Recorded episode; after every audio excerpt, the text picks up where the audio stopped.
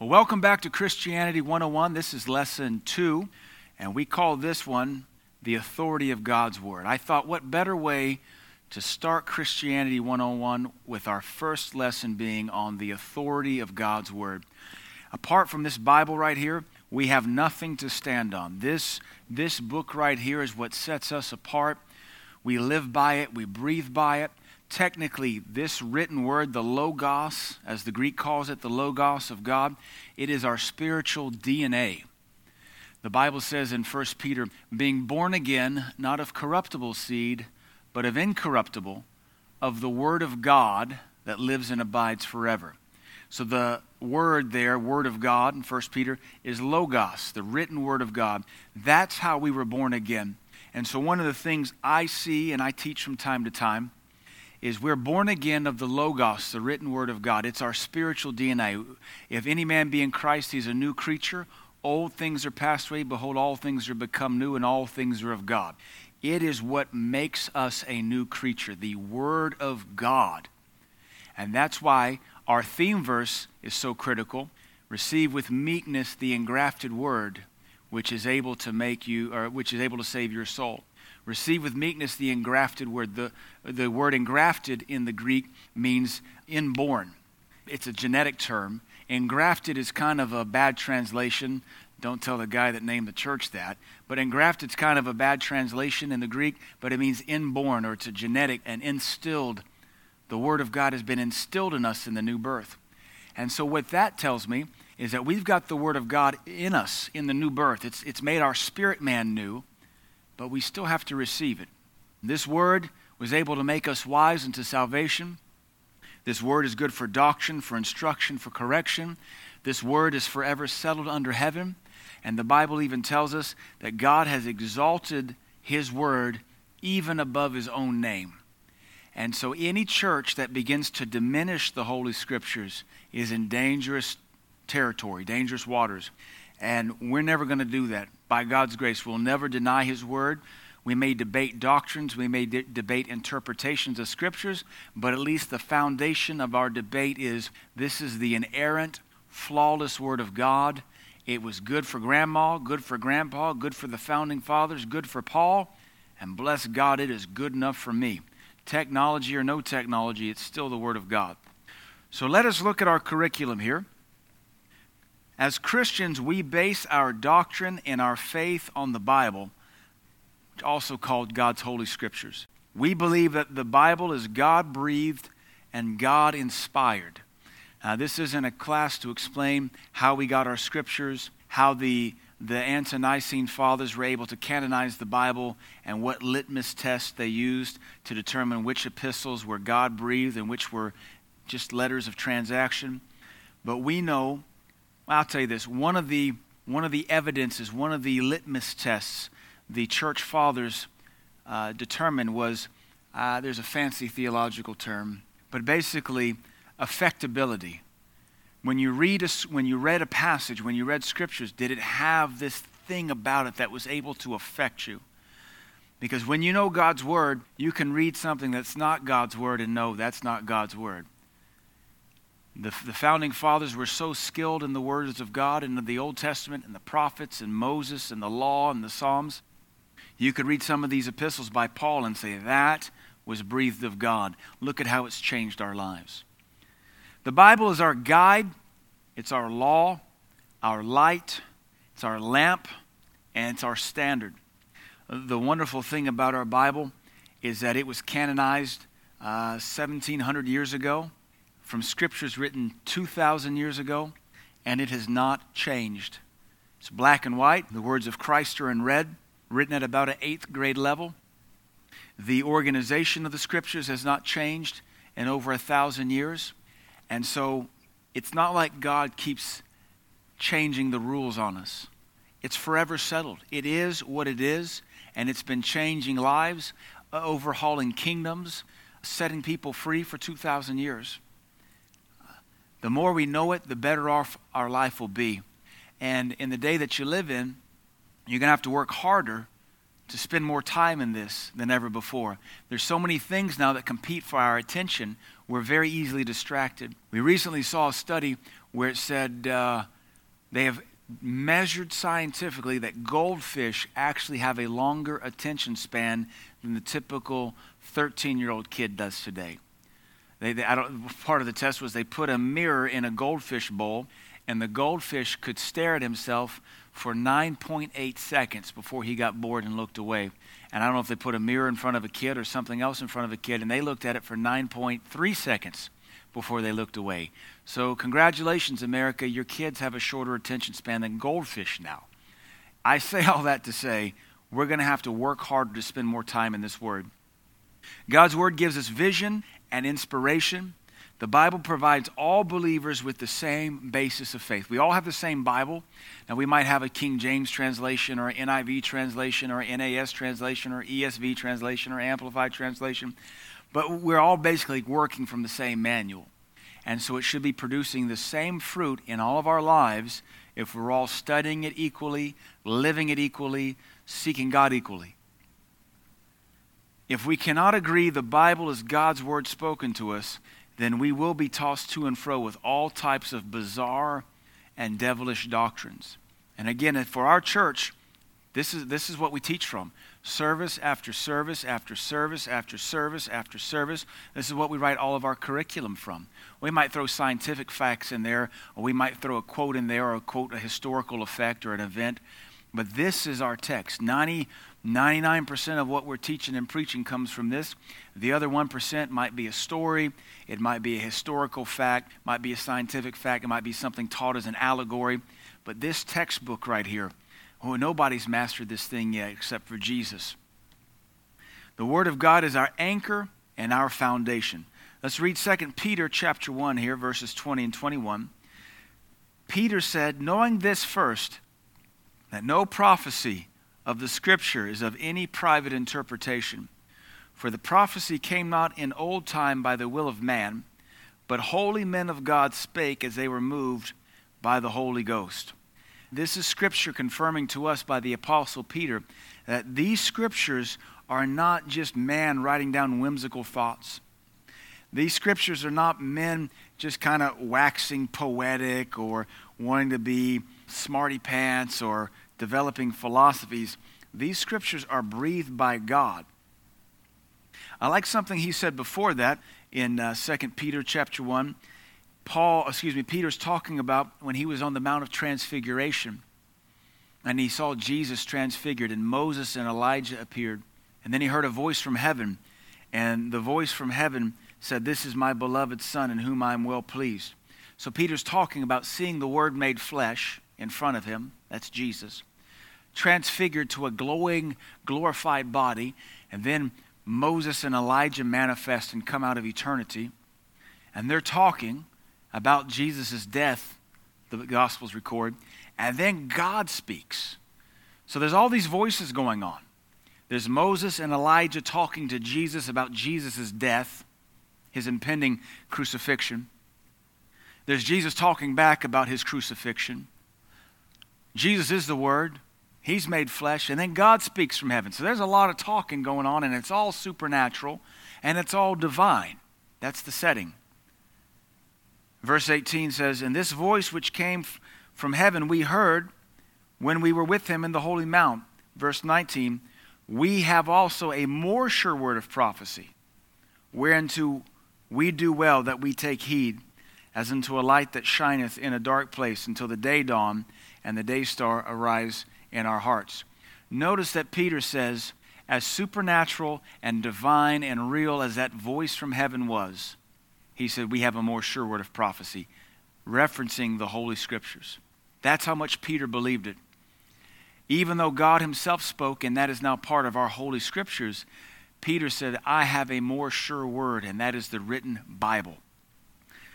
2 Timothy 3.15 says, talking to Paul talking to Timothy, he said, And that from a child thou hast known the holy scriptures, which are able to make thee wise unto salvation through faith which is in Christ Jesus. Now, when Paul wrote this, there was no New Testament. So the holy scriptures that were able to make Timothy wise unto salvation was uh, Genesis to Malachi. Matthew wasn't written yet. Peter hadn't started writing yet. James maybe had just written his epistle to the Hebrew believers. James's epistle was written in about 48 AD. But when Paul wrote this to Timothy, there was no New Testament. The Holy Scriptures referred to here is the Old Testament. That lets us know that even the Old Testament has the ability to make us wise unto the salvation that is through faith in Jesus Christ.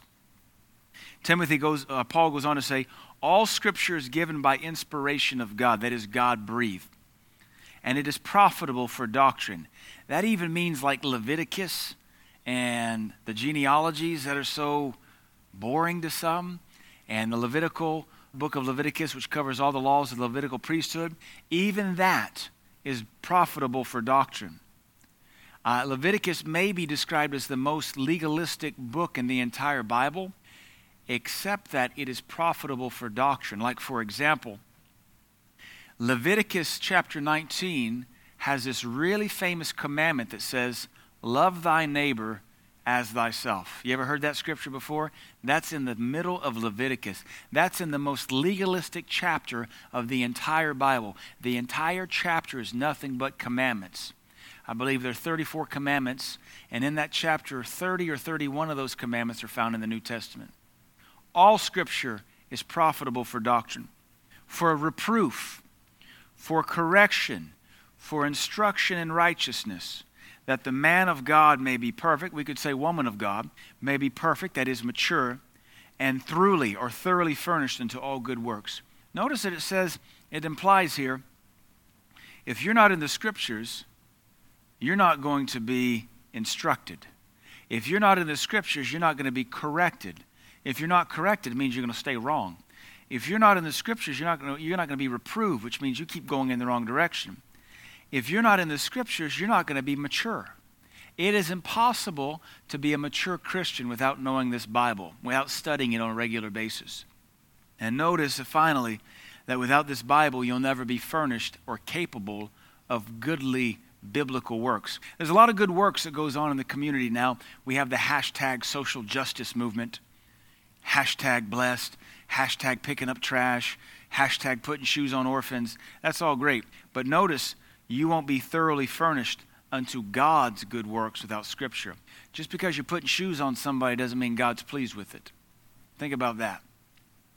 Matthew 5:18 Jesus said, "For verily I say unto you, till heaven and earth pass, one jot or one tittle shall in no wise pass from the law till all be fulfilled." Jot and tittles refer to the punctuation in the Hebrew alphabet, the little bitty dots, the little apostrophes. Jesus said basically, the Old Testament is so accurate, the law is so precise, and Jesus came to fulfill all of it. Even the punctuation is trustworthy. I once had a, kind of a debate or an argument or a discussion with a Sunday school class, and they were asking, Can we trust God's word? And that, that question is demonic unless you're going to answer it rhetorically and say, Yes, it is, and here's 65 reasons why you can trust it. They were not answering it biblically. They were basically sowing doubt and unbelief into all these college kids. So I raised my hand and quoted this scripture, and I said, If Jesus Christ, the Word made flesh, declared that we can trust punctuation in periods, then I believe we can count everything else as trustworthy. And then I said, Why are we debating this? And of course, that ruffled everybody's feathers. But then again, I want to stand for the word, and they obviously wanted to debate. I don't know why. Why do you even seek God if you just want to debate the validity of His word? I, I choose to believe it, and it confirms itself. The Word of God has two forms, and this is important for us to understand. It has the spoken form, which is the Greek word rhema.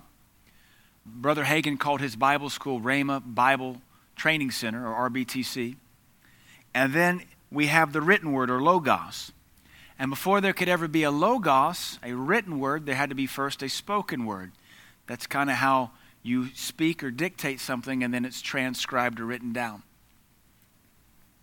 The Bible is God's spoken word written down and recorded for us. Even as 2 Peter said, For the prophecy came not in old time by the will of man, but holy men of God spake as they were moved by the Holy Ghost. And so, for instance, the Spirit of God would speak to Isaiah and he would declare it. And many of these prophets did have a scribe or a servant that would write down their prophecies. Jeremiah is an excellent book that demonstrates this. The book of Jeremiah, which is the longest book in the Bible, even longer than Psalms, has uh, word for word anyway, maybe not by chapter, but by the amount of wordage. It's a collection of Jeremiah's prophecies. And so he would prophesy, and somebody was writing them down. Theologians believe maybe he wrote some down. He has a servant that's mentioned. Perhaps he wrote them down. Church historians also believe that the first, one of the first church deacons, Prochorus, in the book of Acts, when they selected out seven men full of the Holy Ghost and faith to take care of the Grecian widows, church history tells us that when John the Baptist, excuse me, John the Revelator was condemned to the Isle of Patmos, he was in his 90s and very aged, and he was blind. And so when he was condemned to Patmos, which was an island basically to designed to kill the inhabitants of it, it was a prison island. You weren't getting off of it. You were basically going to starve to death if you couldn't fight for yourself, or you might be hurt by the other thieves and political exiles on that island. If he hadn't gone, if he'd gone alone, he might have died. History teaches us that Prochorus went with him. Prochorus turned over his church. I believe he was the bishop of the church of Lydda. He turned his church over and condemned himself with John the Baptist to the Isle of Patmos in order to care for the aged apostle. And so that leads us to the Revelation, John's last, or one of his last works history believes, church history believes, that it was Prochorus who penned the revelation. John, the revelator, being blind, how would he have written down what he was seeing by the Spirit of God? And so he's seeing and hearing from the Lord Jesus Christ the revelation, the last book of our Bible, and Prochorus is there while John the Revelator is caught up into the third heavens on the Lord's day. And Prochorus is transcribing what he hears the prophet, the apostle John saying. So you have Rhema, spoken word, Logos, written word. We also know the word of God can be written upon the tables of our heart. But when we pray, we're speaking the written word. When we pray scriptures, we're speaking or making the Logos back into the Rhema.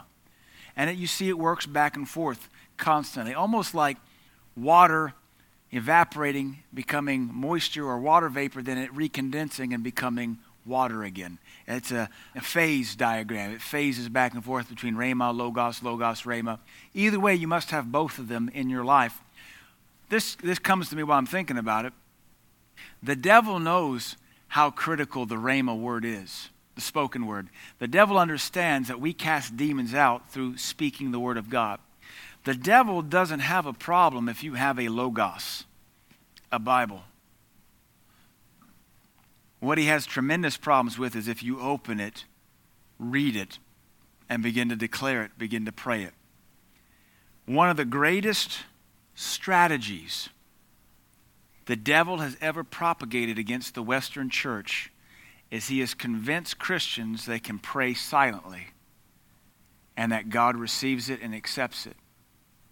There's not a single biblical example of silent prayer. And one of the reasons for that is that silent prayer never converts the Logos to Rhema.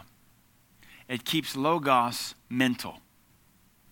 You have got to speak the written word. And when you do, you'll begin to change things. Jesus said, Speak to the mountain, speak to the sycamore tree. If you have faith in your heart as a grain of a mustard seed, you should say, and it would obey. The Bible says, Speak, cast out devils. They said of Jesus, This man casteth out devils with his word spoken.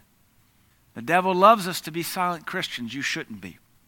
We are to take the written word, write it upon our heart, and then speak it into the earth.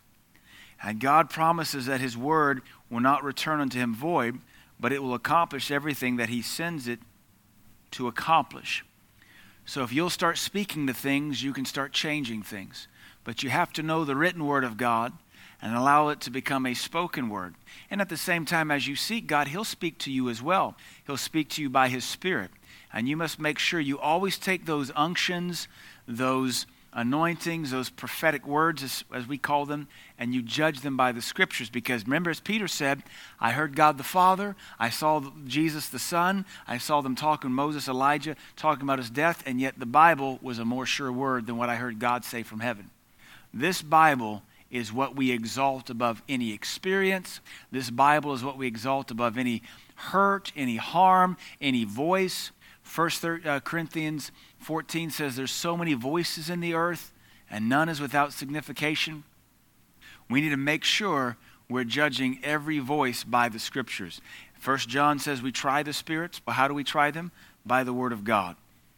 What God's word accomplishes us. Let's look at a couple scriptures here. I'm going to run through these. Number one, it saves us. I quoted this earlier, I think. First Peter uh, 123 being born again not of corruptible seed but of incorruptible by the word of god which lives and abides forever praise god the word of god saves us the word of god heals us psalm 107 20 says he sent his word and healed us and delivered us from our destruction it cleanses us. John 15 3 says now you are clean by the word which i have spoken. What's ephesians 5.26 say? I don't know what that one says. Those others I know better. Ephesians 5:26 that the Lord might sanctify and cleanse the church with the washing of water by the word. So the word of God cleanses us. That's another reason we read the Bible and pray it out loud. It'll spiritually wash you. It'll wash you of stress, it'll wash you of angst, anger, bitterness, resentment. It'll it'll wash the filth of the world right off of you. But you got to speak it. It brings peace. John 16, 33, he says, My peace I leave unto you, not as the world leaveth, giveth I. Let's read it, make sure that's the right one. John 16, 33. These things I have spoken unto you, that in me you might have peace. Notice there, spoken. The spoken word that you might have peace. And then Acts 10:36, I know what Acts 10:38 says. I don't know what Acts 10:36 says the word which God sent unto the children of Israel, preaching peace by Jesus Christ. He is Lord of all. The word which God sent preaches peace. Praise God. It provides faith to us. John 4 41. Let's see what John 4 41. I know what Romans 10 8 and 17 says. John 4 41. It's good to read these scriptures and many more believed because of his own word. Notice that the word accomplishes faith. Many more believed because of the word that was spoken. Romans 10 8 and 10 17 says, So then faith comes by hearing, and hearing by the word of God. Uh, Romans 10 8 in particular says, This then is the word of faith. I'll quote that one to you. But what saith it? The word is nigh thee, even in your mouth and in your heart. That is the word of faith which we preach. The word of God is not meant to stay in your heart. The word of God is not meant to stay on paper. The word of God is meant to be in your mouth. And when the word of God is on your mouth, it becomes the word of faith. Paul said, which we preach. We preach the word of faith, not just knowing. There's a big difference between scripture in your mind and scripture in your heart. The agnostic, the the Christ hater, the Christ mocker, the, the academic can, can commit a lot of Scripture to mind. It never means they get Scripture in their heart. Because once Scripture is written on the tables of your heart, you can't help but have faith in Jesus Christ. Matthew 8 16 lets us know that the Word of God casts out devils, and that's why he says, He casteth out devils by His Word. John 12 48 says the Word of God judges us. Let's see what that verse says. He that rejecteth me and receives not my words has one that judges him. The word that I have spoken, the same shall judge him in the last day. Notice that the word of God judges us, and it'll judge us in the last day. Hebrews 4:12 says the word of God is quick and powerful, or sharp and powerful, uh, sharper than any two-edged sword, piercing even to the dividing asunder of soul and spirit, joint and marrow, and is a discerner or a judger of the thoughts, intentions, motives, directives of the heart. The Word of God is quick and powerful. It's sharper. It cuts everything to ribbons. And it can judge the motives of our heart. 2 Timothy 3:15 which we just read that the holy scriptures are able to make us wise unto salvation. Wisdom comes through knowing the scriptures. There's a whole book of wisdom called Proverbs. In fact, Proverbs says of itself, if you reject the wisdom of God, it's what it says. I think this is Proverbs chapter 2. If you reject the wisdom of God, Proverbs says wisdom will mock you and laugh at you when your calamity comes. That's a hard verse. If you and I reject the wisdom of God brought through His Word, wisdom will then turn and mock us and laugh at us and never answer us again. It's a good reason to study Proverbs and make sure we we're walking in wisdom and not foolishness. Second Peter tells us that we get doctrine from the Word of God. We've looked at those two passages as well. It provides doctrine, reproof, correction. Uh, that the, the prophecies are not of any private interpretation, etc. Our next page says, Everything must obey the Word of God. I love this. Everything must obey the Word of God. My mentor that I quote from time to time, Pastor Okonkwo, he was a, a tremendous Nigerian pastor with a tremendous church, probably the greatest student of the Bible I've ever met. He, he knew the Bible so well, he was a walking lexicon. You could quote a story, he could tell you right where it was. You could quote a verse, he could tell you the chapter. I don't know if I've ever met a man who knew the Bible so well. And he had tremendous signs and wonders in his ministry, had raised over 10 people from the dead, and pastored for about 35 years before he succumbed to the after effects of a stroke. Uh, he had gotten a little stubborn, refused to go to the doctor over the whole thing. But he told me this. He, he preached this in our church years ago he said, Everything obeys God but man. And I remember him talking about he commands the ravens and they obey. He commands the, the tides and they obey. He commands the sun and the moon and it obeys. He commands man and man argues back. He, he would say, How come everything God created obeys God except for man? And we know it's because we're stubborn and we have a free, stubborn will. Let's look at everything that must obey God. We're going to look at these verses too. Because God's word contains his power and authority. In fact, I'm going to read that verse, Hebrews 1 3. I promise you this you cannot exalt God's word enough in your own private life. This will be worth reading right here. Hebrews 1 3. Jesus, being the brightness of his glory and the express image of his person, and upholding all things by the word of his power, when he had by himself purged our sins, sat down on the right hand of the majesty on high. He upholdeth all things by the word of his power. He upholds and maintains all things by this supernatural power called the Word of God. The Word of His power, not the power of His Word, the Word that is the manifestation of His power the word that is the spoken, manifested power.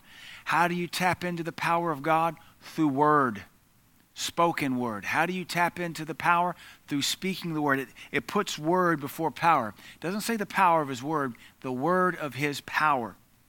Everything created must obey it and line up with it.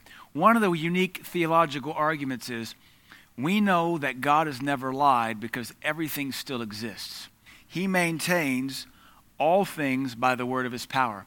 If he were to ever lie or break a promise, his word would lose half its value instantly, and nothing would be held together. But by the very fact we're still here, means he's never lied. Furthermore, because God's infinite and he inhabits all parts of time simultaneously, being the Alpha and the Omega, if God had ever in any moment in future tense lied, we would cease to exist today. So, by the very fact that we're recording this video or this audio, and you're watching or listening, you haven't fallen apart. I haven't fallen apart. God has never lied, and He's still true to His word. And if you'll claim His word, stick to His word, it'll come to pass for you. So, weather, weather obeys God. I like that. Let's look at that story real quick. 1 Kings 17, 1. It's fun to look at these Bible stories. And Elisha the Tishbite, who was, the inhab- uh, who was of the inhabitants of Gilead, said unto Ahab, As the Lord God of Israel lives, before whom I stand, there shall not be dew nor rain these years, but according to my command. The weather, it did not rain for three and a half years by the word of Elisha. And then after three and a half years, he commanded it to rain, and it rained again. Jesus rebuked the storm. It obeyed him. The storm stopped, the wind stopped, the wave stopped. That obeyed the word of God. If you need to, you can command weather if you need to. I think probably everybody in my church has some kind of testimony of them needing to command the rain or command a storm or command a blizzard or command sunshine, and it happened. You could call it happenstance, but then again, if about 90% of my church has a weather testimony, that's a little too coincidental, too. Animals. Genesis 9 2 is one of my favorite verses. It's promised to Noah getting off the ark. The Lord said, Behold, the fear and the dread of you shall be upon every animal. Genesis chapter 9, verse 2. And the fear of you and the dread of you shall be upon every beast of the earth, and upon every fowl of the air, upon all that moveth upon the earth, upon all the fishes of the sea, into your hand are they delivered. Even animals obey the word of God. And then uh, 2 Kings 2.24, that's going to probably be when the ravens fed the prophet 2 Kings 2.24. Oh, no. Different story. But the Lord commanded ravens to feed Elijah, and they did. And uh, they, fed, they fed the prophet. Here's the story of Elisha. When he had turned back, he was being mocked by youth, teenagers. And he looked on them and cursed them in the name of the Lord. And there came forth two she bears out of the wood, and tear forty and two children of them. You make fun of the preacher, he might just curse you, and she bears eat you. That's an odd judgment, isn't it? She bears. Not he bears, not Yogi bears, she bears. They obeyed the curse delivered by the prophet, and they couldn't help but eat 42 kids. Tear them apart. That's a horrible way to die. Shouldn't mock the preacher. Demons, we know, obey the word of God. Uh, Luke 8, 29, Mark 5, 1 through 20. Mark 5 is the Gadarene demoniac. Let's see what Luke 8 is. Probably for my own benefit more than anybody. I'm always trying to learn Scripture better. Luke chapter 8. We know we can cast out demons. It's a lot of fun. Sometimes it's a lot of work. Luke 8, 29. Uh, Luke 8 is another version of the Gadarene demoniac. For he had commanded the unclean spirit to come out of the man for oftentimes it had caught him, and he was kept bound with chains and in fetters, and he brake the bands and was driven of the devil into the wilderness. So both Matthew 8 and Mark 5 are the Gadarene demoniac. We know sickness and disease obeys the word of God, and you should know that for your own life. Take authority. Matthew 8 talks about the Lord rebuking the fever.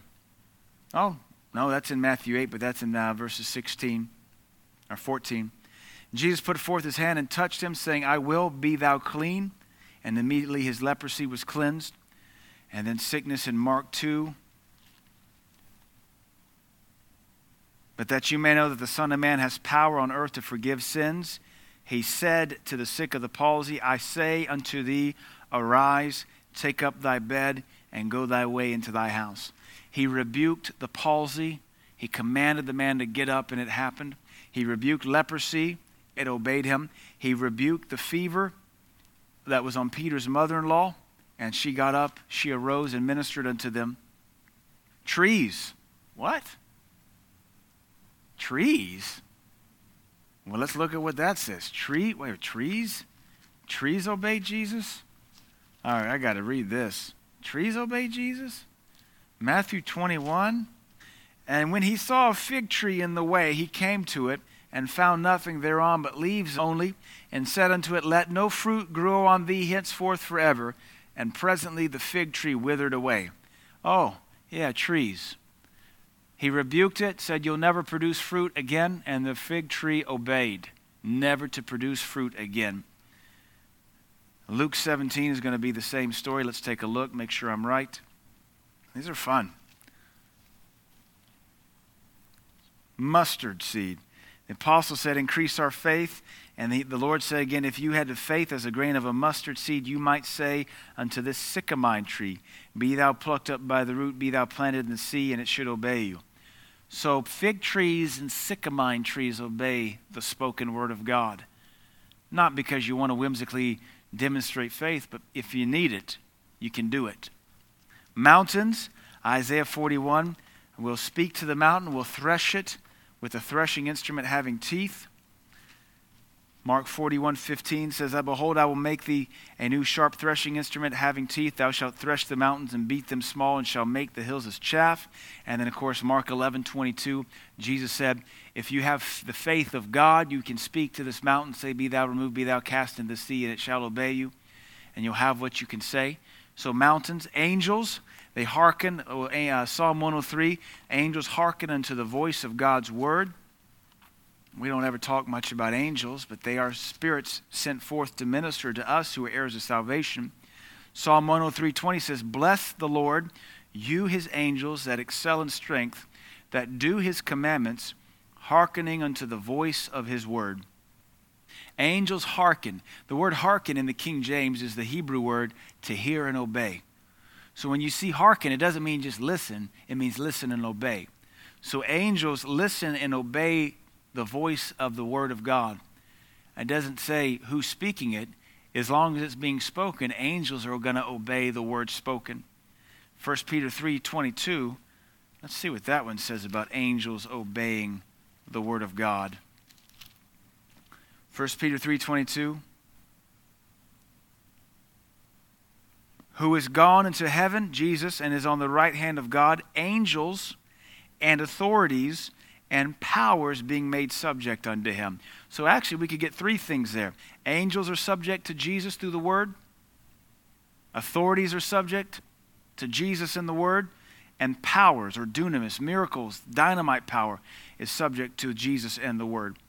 Finances, Matthew 17, 27. Let's see what that verse says about finances being subject to the Word of God. They were looking for taxes, notwithstanding uh, lest we should offend them, go thou to the sea, cast in a hook, take up the fish that first cometh up, and when thou hast opened his mouth, thou shalt find a piece of money. That take and give unto thee for me and thee. Jesus said, I need tax money, and fish all of a sudden had money in their mouth. I have no interpretation or explanation for that miracle. It just is.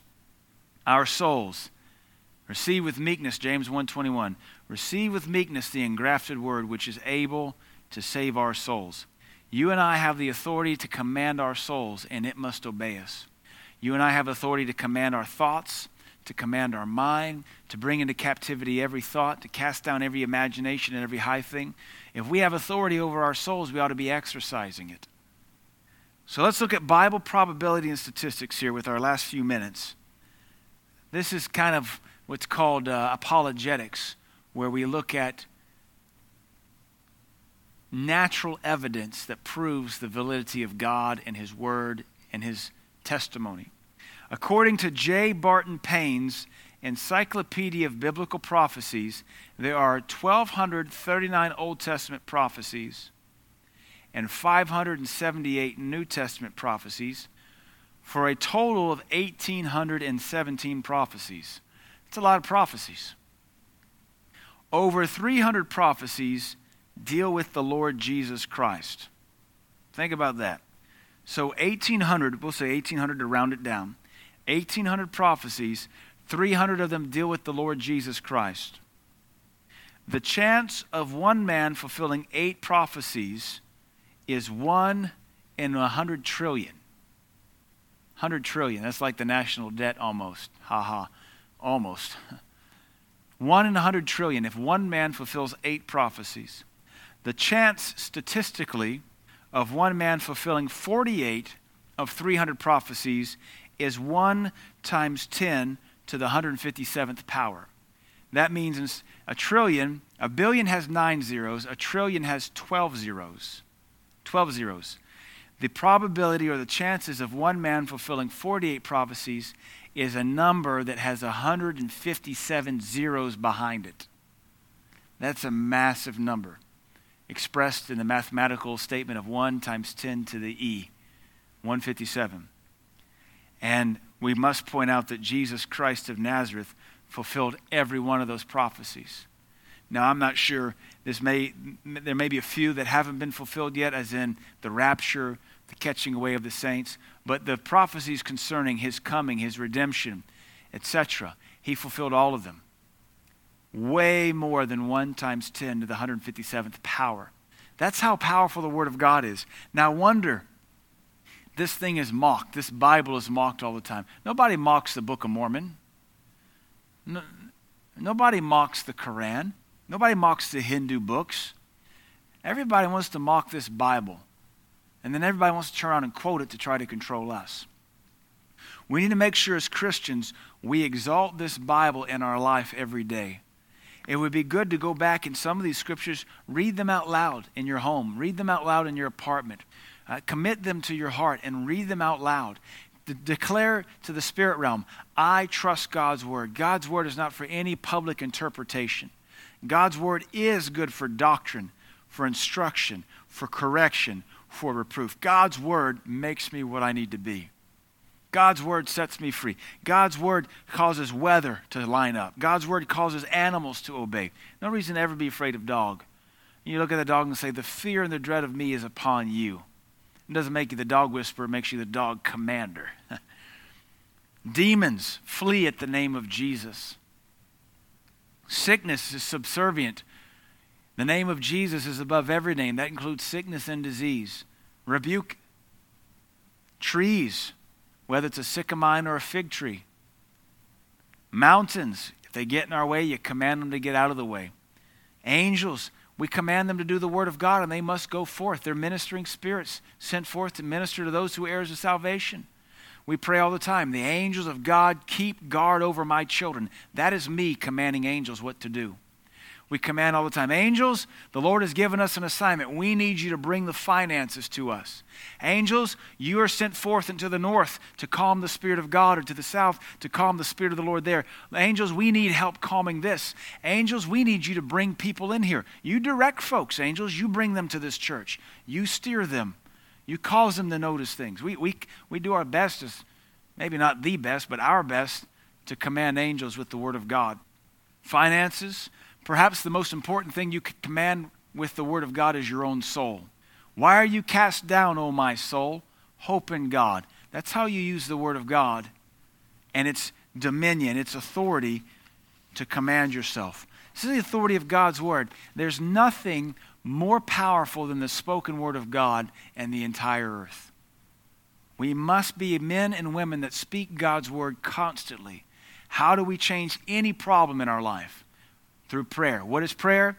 Speaking the Word of God back to God and speaking the Word of God to the problem at hand. That is prayer. Nothing more, nothing less. Be a doer of God's Word, take authority with God's Word, and it'll change your life. Amen. Let's pray. Father, we thank you for this second lesson in Christianity 101. We thank you for the authority of your Word. Bless all the listeners. May they catch something May they exercise faith and use your word like never before. We thank you, Lord, for helping us. May these lessons bless all in the future. In Jesus' name, amen.